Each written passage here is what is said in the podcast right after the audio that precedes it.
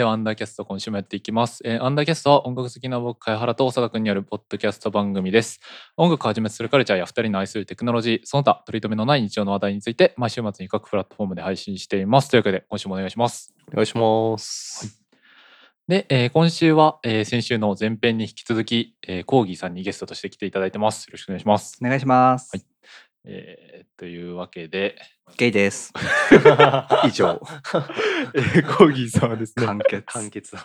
今夜もここにゲイがいるという番組、えーポッドキャストをされている方で、まあ、僕もすごい好きな番組なんですけどこれまでもちょっと、えー番組をの中でアンダーキャスト紹介していただいたり僕らの方もちょっとね紹介させてもらったりっていうところで関わりがあって、まあ、今回ゲストとして来ていただいたということで、うんまあ、詳しい自己紹介とかは前編聞いてもらえたらなと思います。誰も脅かさないゲイです。うん まあみんなそうなんですけど、ゲイって。素敵な世界だ。マイノリティってそうなんですけど。はい、どうぞ。ありがとうございます。で今回の、えー、コーギーさんゲスト会については、まあ、前後編で配信になるかなと思うのでその前編もねなんか僕らのなんだろうこの世代のインターネット史観みたいなところを話しててまあいい回かなと思うんで聞いてくださいっていうのとあとは、えーライフタイムサウンドトラックっていう好きな曲について紹介してもらうコーナーもやれたらと思うのでそちらもぜひ聞いてくださいというわけでよし話さなきゃいけないこと終わったんで本題に入っていくんですけど なんか今日話したいのがまあ長田って不思議ななんか魅力があるよねって話なんですけどなんかこれの元の辿っていくとその最初にコーギーさんと僕らがお会いしたのが、えーイメージキャストっていうポッドキャストの、えー公開収録にアンダーキャストがゲストとして呼んでいただいた際にコーギーさんもお客さんとして来ていて、まあ、そこでお話ししたっていうのが最初のところであって、まあ、その時に話したのが多分最初だと思うんですけどなんかそこでなんだろうな。なんか長田って謎の魅力があるというかなんか長田ってなんだろうな。割と変なやつというかなんか不思議なやつなんですけどなんかその割になんだろう。例えばアンダーキャストで人気投票をしたら絶対長田が勝つと僕は思ってるんですよ。あら二分の一だが、確率としては。アンダーキャストって例えばその編集とかの主な業務という作業って基本的に僕がやっててなんかそこら辺のすごい。ウェイトは僕が追ってるけど多分人気投票で勝つのは長田だろうなっていう気がしていて。あそこでこうなんかジェラシー的なものをいやなんかちょっとあるんですよねそこも、うん、なんかですって。いいなって思うんですけど。でなんかそういう話をちょっとその屋上っていうねイメージキャストの公開収録した場でも、えー、小木さんと話しててじゃあなんでその魅力って生まれるんだろうっていうかそうリスナーさんのツイッターでの声とか聞いててもやっぱ長田がなんか自分のなんだろうな。例えばあの採点してもらう回長田にいろんなものを採点してもらう回とかもあったんですけどああの長田さんの話がまたなんかすごい聞けてるみたいな 反応があることがあってこれなんでこんなに長田って人を引きつけるんだっていうのがすごい気になってるんですけどここら辺コーギーさんどう思いますか？すごい振り。すごい今、もう剛速球。地球が今。いやまあそれはね簡単に言えばもう長田さんが魅力的だからという点でねおしまいなんですけど、はい。別に貝原さんがの魅力が損なわれるという話ではない、お二人ともリスナーに等しくこう土台としてファンダメンタルな部分で愛されているけれども突出して長田さんの方に何か引っかかりがあるよと話だ、と思うのでその取っかかりって何なんだろうねという話をしたいはず、うん。そうですね。あそうなんだ。ファシリテーターを変わってもらおうかな。すごいだってこれこれからだって要要約すると告白っていうことですよ 長田さんに対どうして長田さんのことをみんな好きなんだろうってことですよね。うん。いやそう。聞いてて思うのはやっぱりこうあんまりこういう意見をストレートに言う人が今最昨今いないっていうのはまああるある。確かに。その自分はこうですっていうのはまあ普通に社会人だとあんまり言わないし あの是か非じゃなくてね。あんまり言う機会言う場所がそもそもないしかといってこういうコンテンツとかネットに上がってるものでもなんかこういろんなねうん。あるじゃないですか、うん。忖度とか、ね、確かに確かに。あのでの悪口は言えないとか。D のキャラクターのね悪口は言えないとかはあると思うしそれ以外でもなんかこういうことを言ったらなんかリスナーさんから嫌われちゃうかなみたいな、うんそういうちっちゃい忖度もあるから、うんうんうん。そういうのから全て自由な存在として、まあ、ある種パンクな姿勢ではあると思うんですよね。うん。パンクってやっぱ憧れだから、河本大とか長田さんかと。ころと大ス好きな人が多いのが人気だってことだったらカップラーメンが一番人気だよみたいな。河本倍河本ちょっと違うかもしれない。倍河本大と。それぐらいのパンクさの発言はしてると思うんですよね、レタスチャーハンは無理です。レタスチャーハンってチャーハンじゃないです。パンクですよこれは。チャーハンだこれはパンクですよ。もうタトゥーに入れたいもん。No lettuce。No チャーハン。それレタス入ウれない。 Without lettuce いやレタスチャーハン美味しいけどな。うん。長田ってなんでそんなに汚い意見を公共の電波で言えるの忌憚忌憚がない。まさに。はい歯に衣着なきそうっすね。どうなんだろうな。いやでも思ってるのは、うん。なんか今その なんか何でも何でもってかなんか危ないこととか多分言うと思うんですけど、うん。今思ってるから別に言ってるだけで、うん。なんかその今思ってること自体は常に正じゃないですか。それが正しいかどうか置いといてうん。自分がその例えばななんかこれは嫌いとかうん。これは好きって思ってること自体は常に正で、そこからそれが出た時にその人の中入った時にそれが正か不かはなんか分かんないけど、うん。そうなんかその 自分が出す時は常に正だから出してでそれがどういうふうに受け取られるかは、まあ、分かんないけど、うん。そうっすね。まあまあね出すしかない。マイクあるしね。出すしかないですよ。なんかやっぱそこの割り切りみたいなのを本当にきっぱりできるっていうのがすごいとこなのかな。なんかやっぱ僕とかはこれ言っていいのかなみたいなのをちょっと逡巡しちゃうというか一歩踏みとどまっちゃうとこがあるけど、長田は反資本主義みたいな。それよく言うなみたいな思いながら聞いてて。思想の話がよくするポッドキャストですよね。なんかめちゃめちゃやばいこれ。アナーキーな。アンダーキャストってすごくね。アナーキー。やめてくださいやめてください。割と平和な会話をいいと思いますよすごくやっぱね。そうだからそういうのをまあその貝原さんとかに言って、うん。明らかにおかしいからうんそれをなんかできるだけいい方向に持ってくっていうところも別にあるじゃんです。げえそのかっこよ。そ貝原さん今壁打ちの壁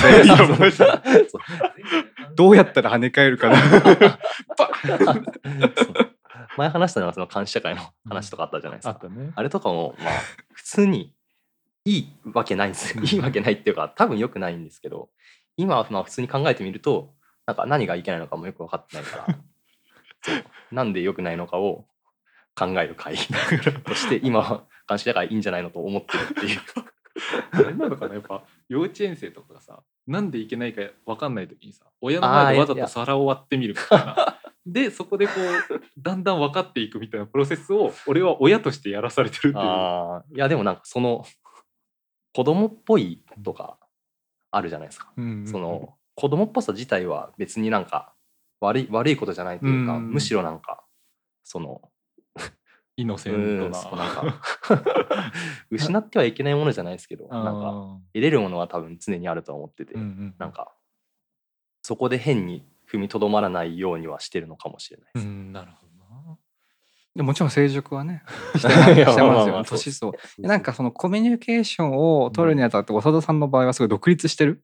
なんかコミュニケーションのこの場で起きてるこのコミュニケーションがどういうふうな結果にいくかってことに関してうん多分ある人はいやこういう会話をしたからこういう会社が来るだろうなとかこういうふうなお思ってくれたらいいだろうなっていうことを踏まえた上で発話をすると思うんですけど、うん。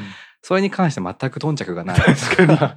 もうコミュニケーションという場があったらこれは俺はこうです。あそうなんですか。こう思います。あそういうこともあるんですね。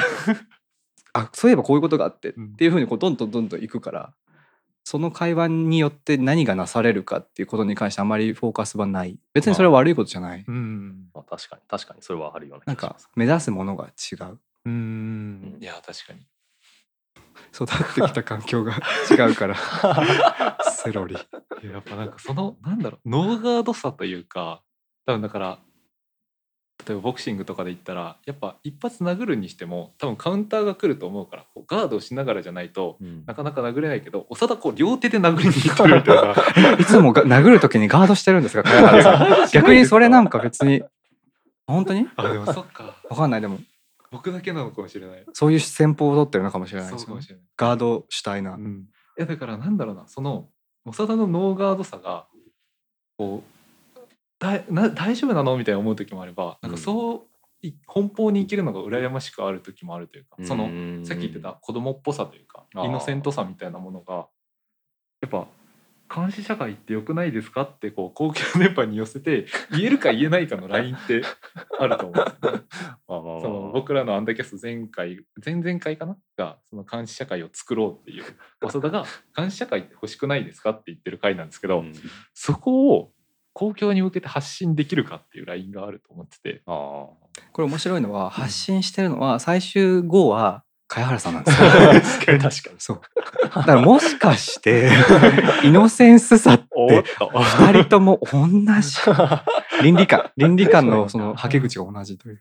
だからにあれかもしれない。その多分そういうノーガードさイノセンスさに憧れてるが自分は突っ込めないところに関して長田が突っ込んでくれてそれを僕はこう安全なところで「よいしょ!」って 取り上げてる役みたいなめっちゃいいいいバッテリーじゃん。一番悪いやつな気がしてきた。いやいやいや。うんアナーキーアエンジェルナーキーっていうのやめてください。アナーキーじゃない僕ら。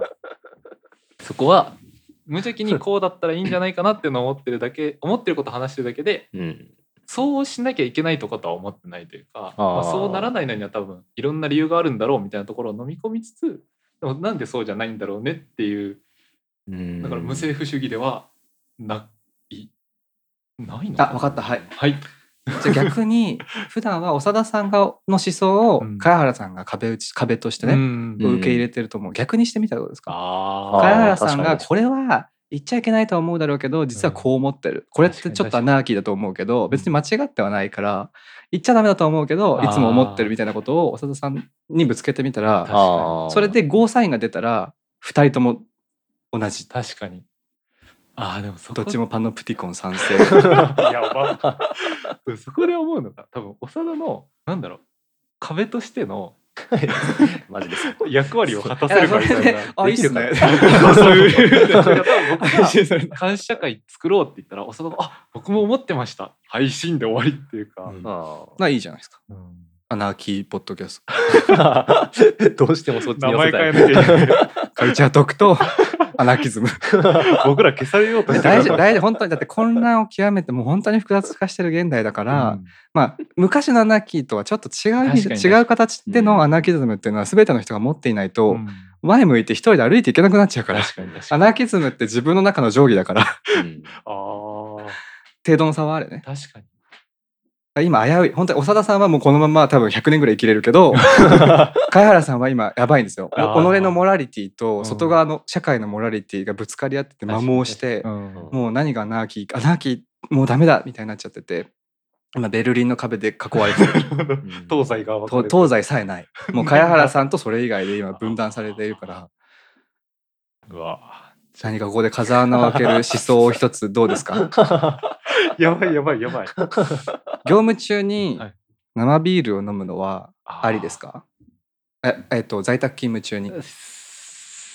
しないけどあっていいとはあ長田さんどうですか？えっと、しても業務中に在宅勤務中に生ビール。アウトプットが変わんない、変わんないっていうか、それ以外になんないなら全然いいと思います。えでもなるんじゃない？だってアルコール飲んだらさうん。例えばやっぱ認知能力が落ちるみたいなのは、うん。一般的なこととしてあると思ってて。そうですね。ま逆にこう良さくなる部分もあると思うんだけあ、ど、うん。下が下がるってことが明確に分かってて、うん。100%下がるならよくはないと思います。ああ別に下がってもいいんじゃない？おおあん？うん。下がってもいい。うん。お酒飲んでということは 在宅勤務中に多少パフォーマンス下がったとしても、うん。アウトプットさえ出ていれば生ビールを飲んでもうんそうですね。いいと思う。はい来ました。ベベルリンの壁崩壊。いいぞ。ぞそういうことなんだと思うんですよ。アナーキズム、アナーキズムとはちょっと間違えますけど、己の中のあモラリティを、あモラルコンパス、ーなるほどねなるほど。モラルコンパスがどっち向いてるかって話、どれぐらいこコンパスが強いかっていう。そうやっぱ自分がなんかすごい悩みの相談みたいになってるんですけど。さっきも業務中アルコール飲んでいいかって話をされたら自分は飲まないですけどみたいなエクスキューズを絶対入れてしまうというか。その上ででも飲んでもいいと思ってるみたいな、うん。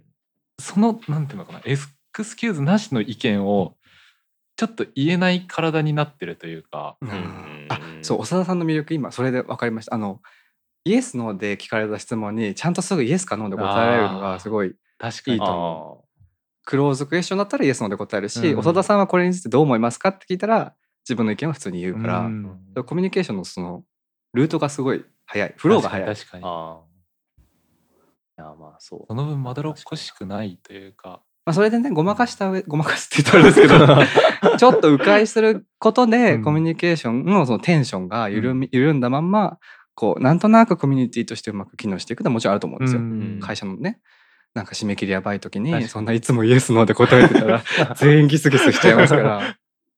あーなんかまあうんそうですよね。うんまあいろいろあると思うんですけどまあややれるとこだけやっちゃいましょうかみたいな、うんそういうのは全然ありだと思います。うんだから今話してるのもアナーキズムの話なんで確かに。そういう姿勢で来られると困っちゃうんですよね。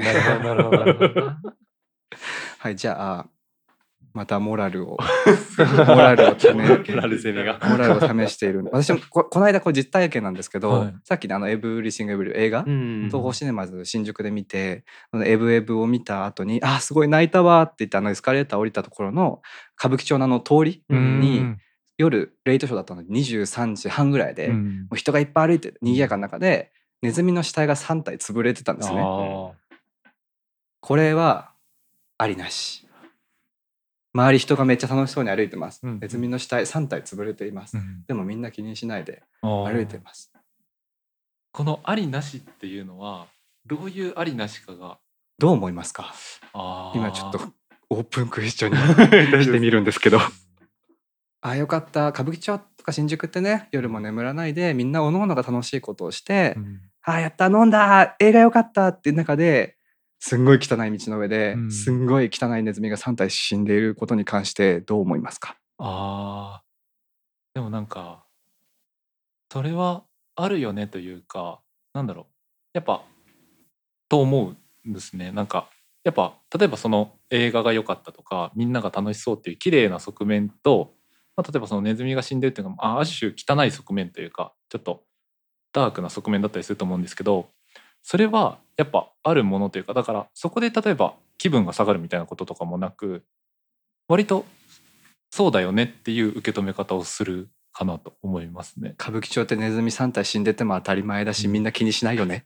だし歌舞伎町だからっていうわけでもなくて多分それってもう世界全世界で同じことが起きてると思っててそれに例えば目を向けてるか向けてないか頻度が高いかどうかみたいなその場所による違いとかがあってみたいな話だと思うんですけどそれは別にどこでも同じことだよねって思うかもしれないですね。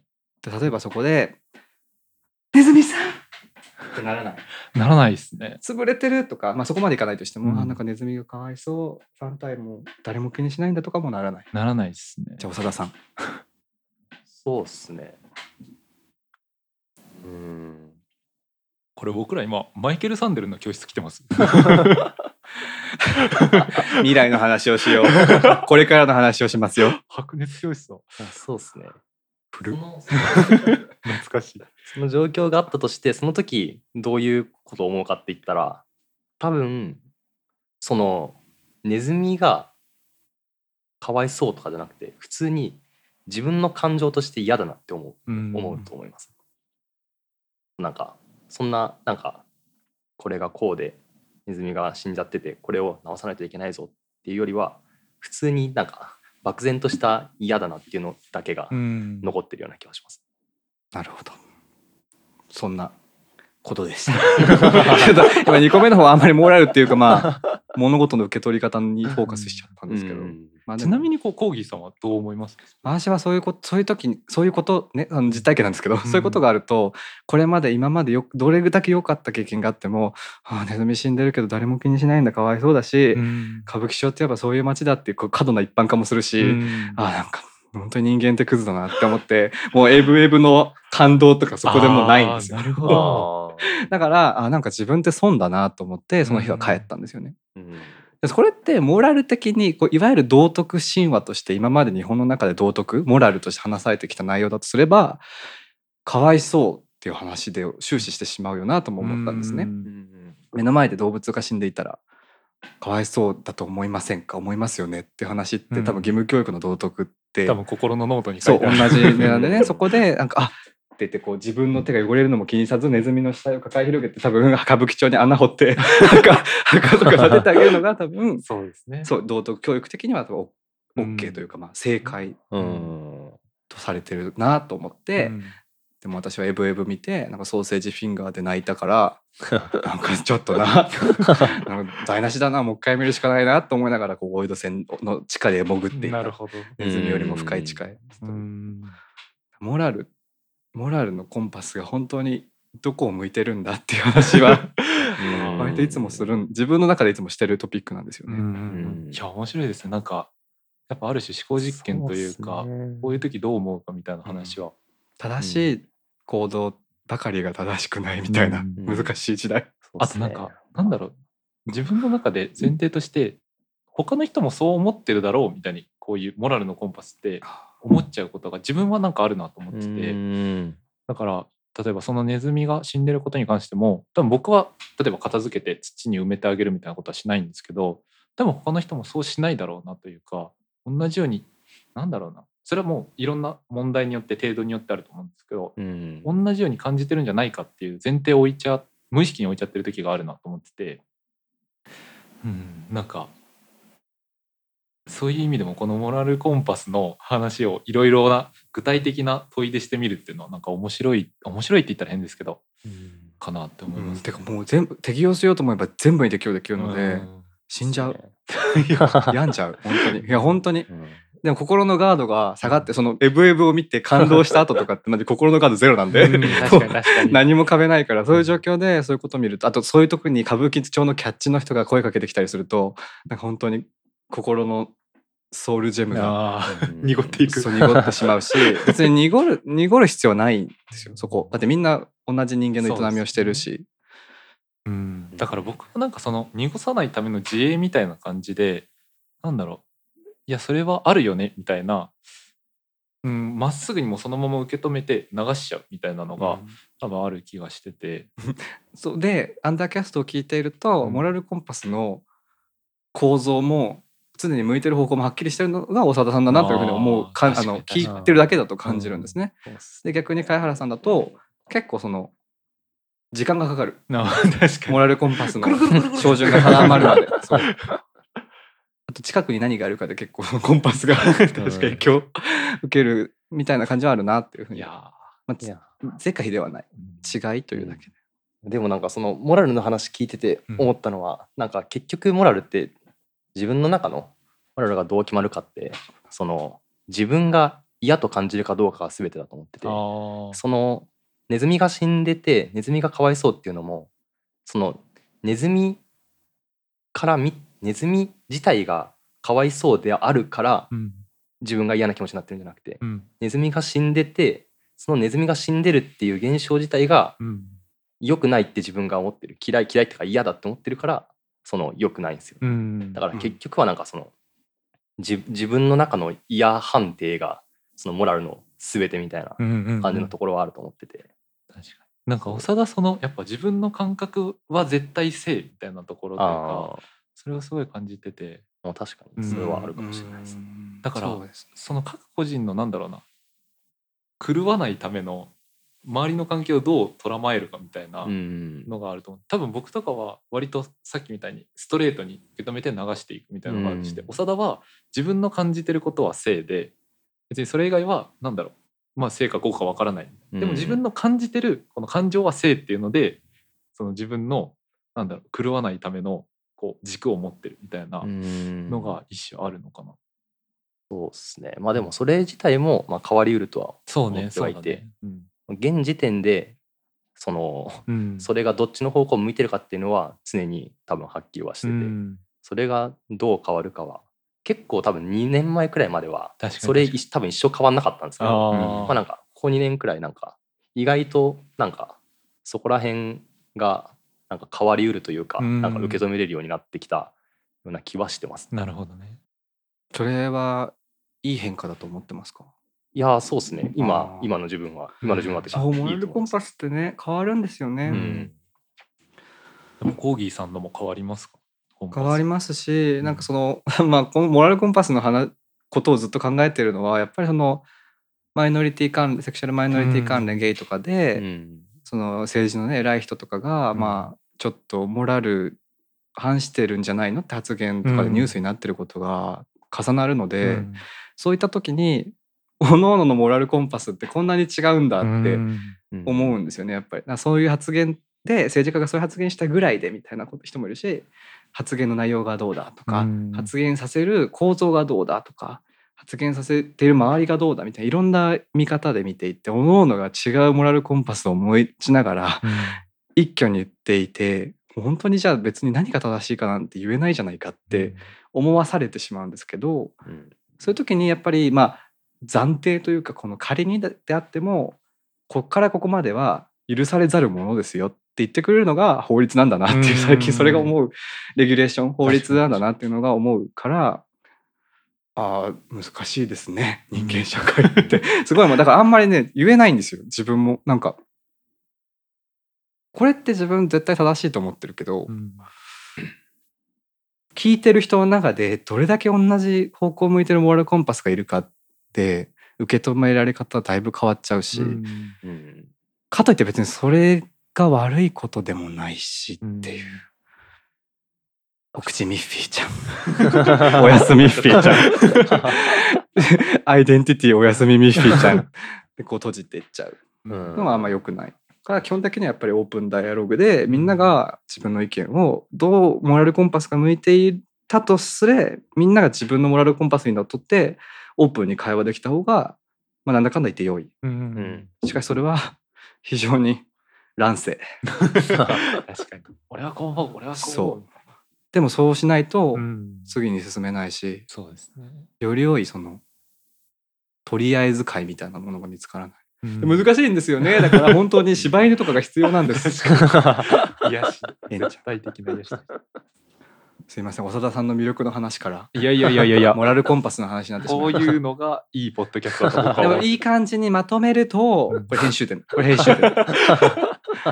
やっぱ長田さんの魅力って、モラルコンパスにがはっきりしていて、それにすごい準じた行動現地をしているから、すごくそれが魅力的に、爽快に見えるんだと思います。うんうんうん逡巡するのも人間らしくていいと思います。こっからちょっとまた話広げちゃうんですけど。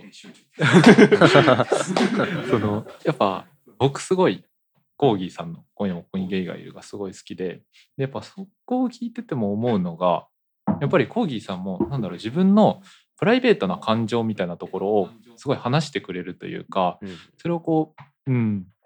なんかそうよくここゲイの紹介をするときに僕が使うワードとしてすごい切実っていう言葉を使うんですけどなんかすごい切実な気持ちを話してくれててなんかそこが多分自分にとってすごい魅力というかだからそれもなんていうのかな。僕だったら多分さっきの長田のモラルコンパスみたいな話でなんかオブラートに包むとかちょっと大衆に向けて方向を調整しようとしたりするんですけどなんかそこがなんだろうコーギーさんのここ芸においてもそういうプライベートな感情だったり思いっていうものをなんかすごいまっすぐに伝えてくれるというかなんかそういうことを感じています。ありがとうございます。いやでも本当にそれはまあよく言われるというか、うん基本的にでもナイーブさみたいなものは歓迎されないものとして叱るべきだと思うんですよね。うん仕事の場とかでまあその何？いろんな人がいろんなそのさっきの話じゃないけど、うん。いろんな思惑できてる中で自分のナイーブさを押し通すっていうのもある種自分勝手であるしあーまあ、ジリかリタで言ったらジリ。うん。私の気持ち聞いてよっていうことだから、まあ、ジリだと思うんですけど。それをもしそれで聞いてよだけで終わるナイーブさだったら私はジリだと思うけどその私のナイーブな気持ちを出すからこういう表現方法あえてナイーブに聞こえるような表現方法で己のナイーブさを出すからじゃああなたはそれについてどう思いますか？って言って広がっていくんだったらそれはジリとリタ両方両立してると思うんですね。ん。だからそれはまあある種社会活動の中に入れているから自己で完結し自分の中だけで終わってないからまあいいとはしているんですけど、うん。でもとはいえ とはいえこの忙しい現代社会の中で毎日詩人が隣にいたら嫌です。そう。だから私もあえこうある種ポッドキャストってこう隔離された特殊空間でナイブさを出して出すことを許されている。うん。ことはあるこれが日常生活で例えば恋人とかがいてに24時間一緒にいる人にあの調子でずっと喋ってたら 多分向こうは離れていってしまう。えーちょっとなんかそうか重いわ講義。ちょっとランワ行こうぜみたいな。スポッチャスポッチャみたいな 友達関係がそこで止まってる。スポッチャの思い出で止まってる。先がない。最近のことなんですよ。そうそうなんですよ。うん。だからあんまりその乗っからせていただいてる感じが。なるほどそこでこう俺はこれでいくぜっていう強さは長田さんみたいなのはない。うんん。己のスタイルがあるのあるのであればそれをやっていけばいいっうんていう、まあ、シンプルな話ですよね。それができない。うん。いやでもやっぱそのなんかコーギーさんの春巡が見えるのもやっぱなんかここ芸のすごい良さ春巡だなんてそんな。難しい言おしゃれな葉言葉を使っありがとうございます。難しい漢字を。そうここ芸のなんかそこら辺がやっぱ好きポイントなのかなってう。いうん思うですね。なんかねポリティカルポリティカルな話でナイーブになっちゃうんですよね。うん。どうしても。どうしても。心情とか。おぎ荻上チキさんのようにこう冷静に喋れない。うん。普通にクズだと思う。差別発言とかしたやつ本当に焼き払いたいとか思いうやーマジで。それででもね、うん。ちょっと子供っぽいから。いやでもそこに関しては同意ですね僕も。うん 監視社会っていいよな。一周回ってきた。ああそうっすね。うん。そうなんか監視社会で 言いたかったのは、うん。正しいことが常に正しいと認識されて間違っていることが常に間違っていると言える確定できるっていうのが、まあ多分いい刑務所とかそうですよね。あああそうですね。絶対に揺るがないルールしかない、そうだからなんか間違ってるのにそれを正しいとされて進まれ進めることが一切なくなったら、うん。それはいいんじゃないですかうっていう。ん。そうな。やっぱなんか生と語がやっぱ今すごいあやふやなというか、うん。それこそさっきコーギーさんがおっしゃってたせ某政治家の方々とかもななんであの発言して捕まんないの？みたいなところが めちゃめちゃあると思うんですけど。うん。なんだか、そうなんです。でもねそのナイーブさゆえのうん。もうこれ P 入れてくださいって言おうと思ったけど編集の 編集の手間がねだからそそれねなんかねこうまあちょっとちょっと書きに頼ったり問題解決を書きに頼あの火のウェポンと書いて書きですけど書きに頼ったりしないでいられるっていうのはある種まあよくやってるなって話ですよね。俺らのモラルコンパスがこんなに丈夫でよかったなお前っていう話であるから。もうそんなモラルコンパスの針を尖らせてそのまま そのままこれが俺の向く先じゃっつって。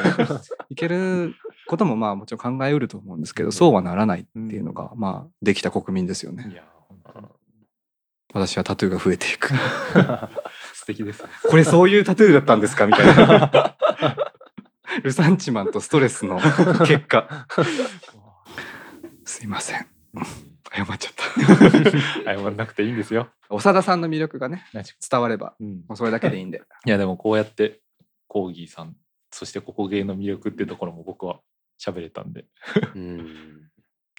やっぱだからなんだろうなこうある種最大公約数的なというかうん。なるべくオブラートに包んで、まあ、その炎上を避けるみたいなところのコミュニケーションが重視されたりとか増えてるっていう体感があるんですけど、そこにの中でやっぱ自分の本音をストレートに言ってくれる人たちとか自分の感情とかそういう瞬順を素直に表現してくれる人たちのなんだろう貴重貴重さというか自分はそういうものが好きだなっていう感覚かな。それは思いますね、うん。あそれが長田さんですね。いやでかつコーギーさんでもあり ここ芸の好きポイント。だから長田さんの隣にいるから茅原さんも自分の本音で喋れてるという点でうん茅原さんも一緒なんだ、ああ確かだからもう本音で喋らなきゃ意味ないねん。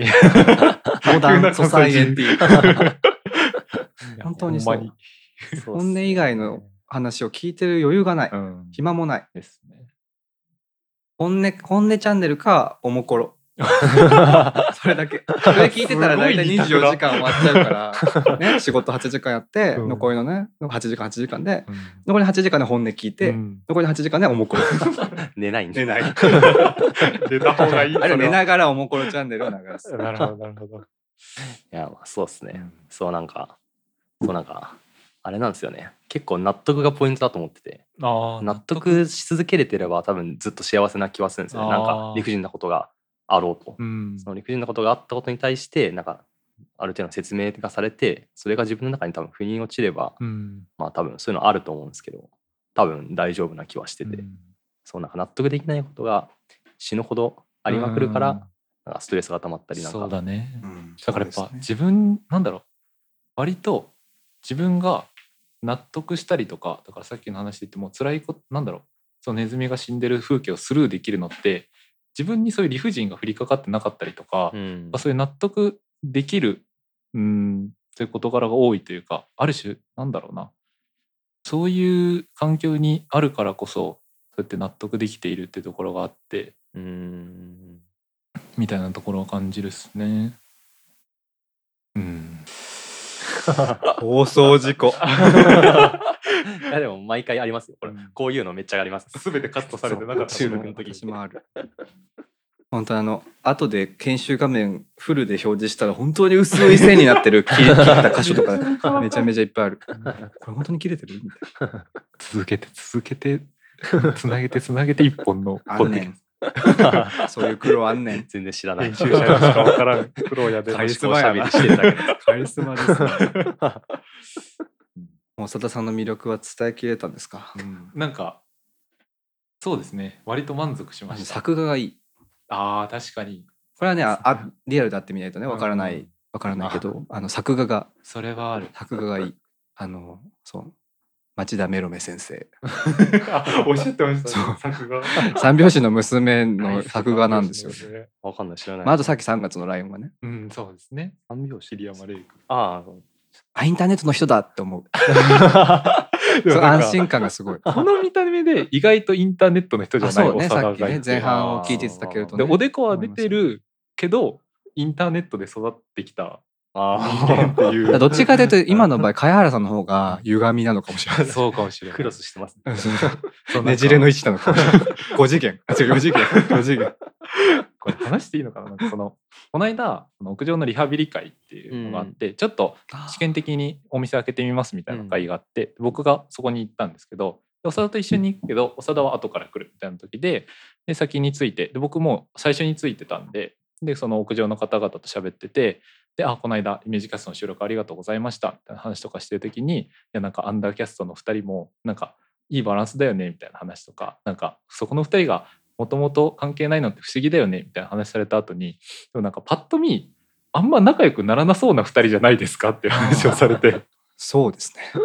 仲良くならそうまあなんか交わることがなさそうですよん。あそうやっぱ自分としてはなんか見た目だけだとねやっぱ友人が共通してるっていうのもあってそこら辺の違和感をそんなに感じないけど、やうんうんうん。っぱなんだろうな。周りから見るとそう見えるんだみたいな面白さがあった話というかあー。ま大体なんか親友の親友が長田なんですよ。何人かこういる。あうん。あでも長田とはもともとそんな会ったこともなかったうんみたいな、もしかして茅原さんのモラルコンパスの向いてる先って長田さんなんじゃないですか？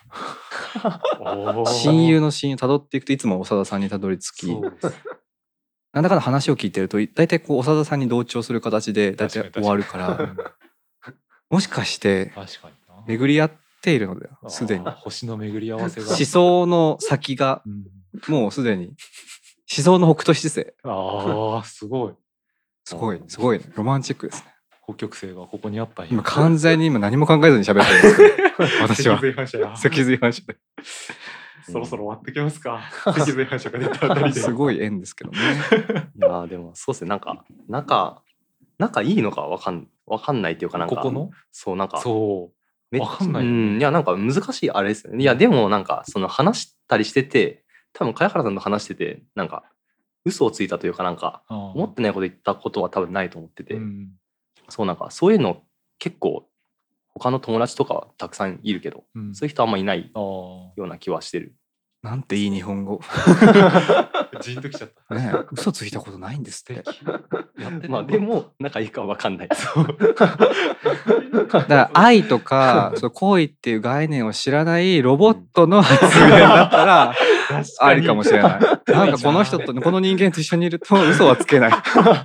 でもこれが何だかわからない。もしかしてだけど、すぐ恋とか恋愛の話するのやめましょうね。素敵な話や。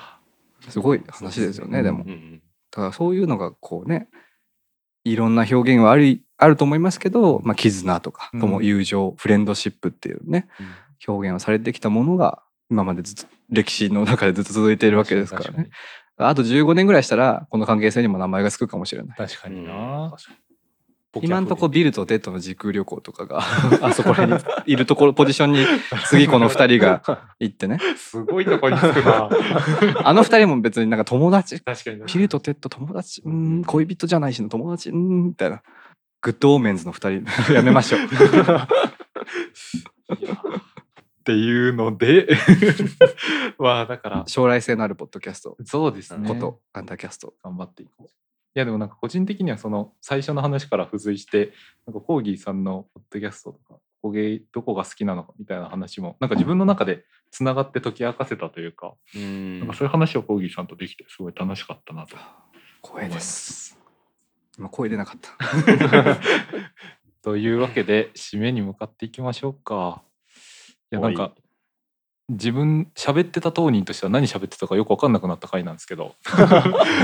いや でもいい回だったとは思いますけど、うんうんうんうん、なんかそれは思うな。うんというわけで、えー前後編続いてコーギーさん来てくださってありがとうございました。ええこちらこそ楽しい回を素敵な空間でねありがとうございました。まだ名前のない関係性を前に ナレーション始まっちゃった。一体私は今日何を見たのでしょうか愛の片鱗を。皆さんがわかるのもあと何年でエンディングテーマが流れる。すごい。この後に挨拶の話しづらいな。いやーというわけで話さなきゃいけないことを話すと まあそのコーギーさんのねやられてる「今夜もここにゲイがいる」え「ここゲイ」という番組も本当に僕も長田も好きな番組なのでよかったらぜひ聞いてくださいというわけで、終わりの挨拶に行くと、えーアンダーキャストではお便りを募集しています。放送の感想や2人への質問、2人に話してほしいトピックなど何でも大歓迎です。ツイッターアカウント、アットマークアンダーキャストの DM か公式サイトのフォーム、もしくはメールにてお待ちしております。